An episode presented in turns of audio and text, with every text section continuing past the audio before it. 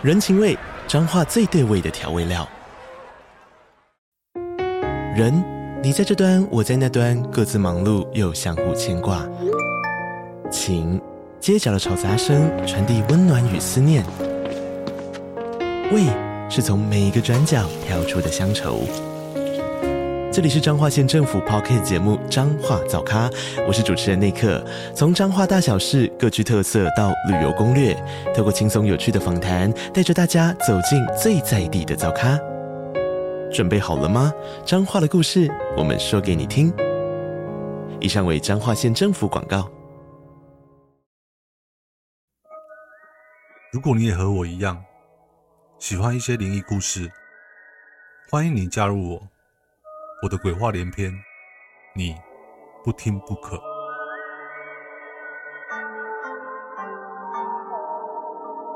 在日本有一个非常知名的人偶，叫小菊，又名菊人形。这个娃娃与日本传统娃娃长相差不多，身穿着一件和服，并带着诡异的微笑。不过令人感到可怕的是，它是一个被亡灵附身的人偶。他的头发会一直不断的长出来，仿佛附身的亡灵，已和这个人偶合而为一了。接下来就开始今天的故事：被诅咒的人偶。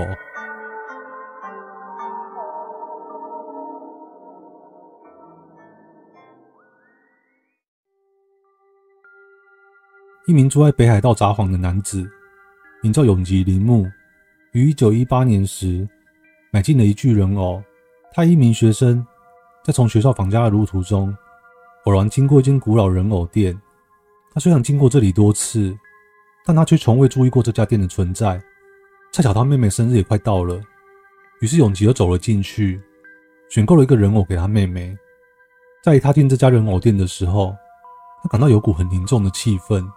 虽然所有的架子都陈列着不同的人偶，但永吉感觉这些人偶似乎是有生命的。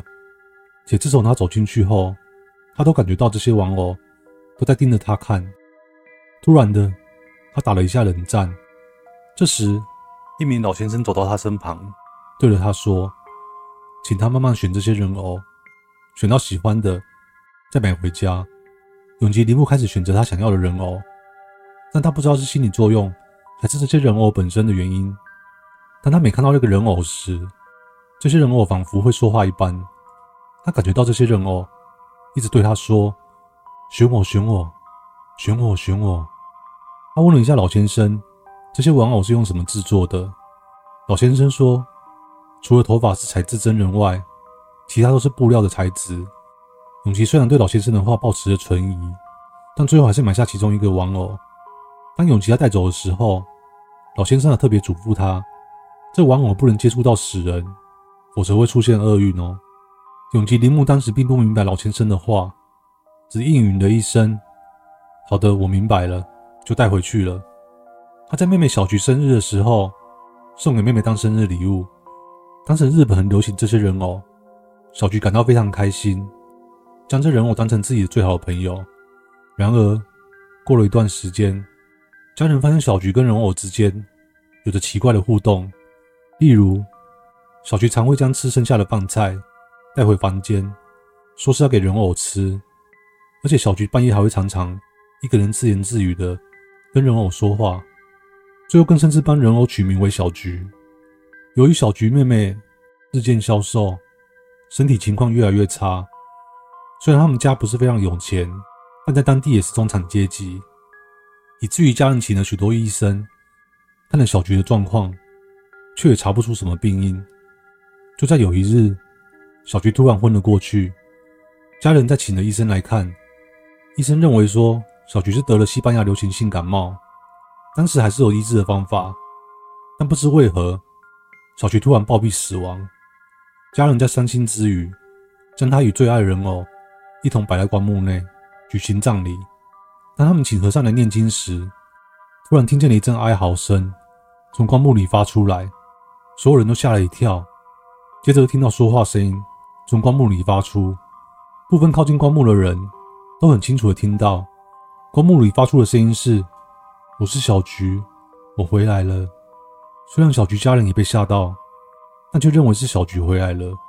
然而，在场的和尚看了棺木里的人偶后，脸色发白对着他家人说：“这人偶有被诅咒过，不能将它摆到死人旁边，否则死人的亡灵将会附身在人偶上面。”小菊的家人不是很相信这种事情，于是和尚对棺木念了一下经后，只见到人偶的头发竟然比之前刚买回来的时候明显的长了许多。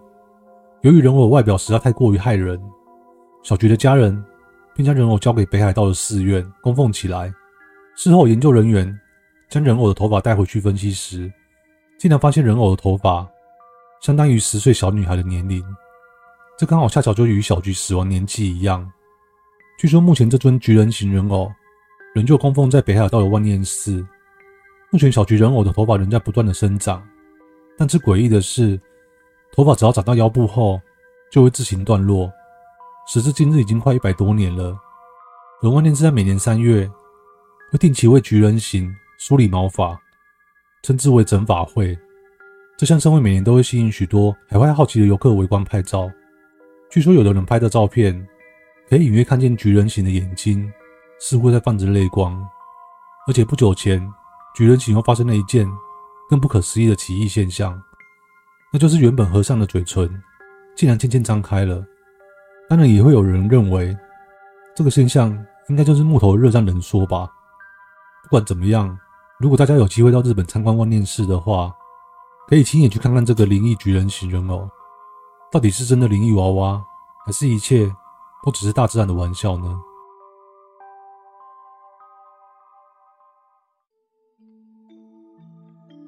不知道听众们有没有跟不可一样是六七年级生的？如果有的话，想必童年应该都有听过或者玩过纸娃娃，或是跟姐妹一起玩纸娃娃的经验。不可小学的时候，曾经听过一个都市传说，相传鬼月时必须把纸娃娃烧掉，不然纸娃娃半夜会爬起来杀人。这样的恐怖传说，你们大家有听过吗？我相信以前如果家里有姐姐或妹妹的话，那个年代家里应该都放了好几个芭比娃娃吧？不知道你们有没有觉得那个芭比娃娃，有时候觉得在白天的时候明明就是一个很可爱的娃娃，但是一到晚上之后。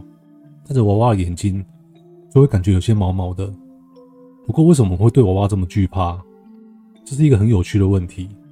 也许是因为我们人类创造出一个与我们相似的产物，因此不自觉地产生莫名恐惧的关系吧。各位听众，你们觉得呢？今天的故事就到这边哦。我是不可我们下周见，拜拜喽。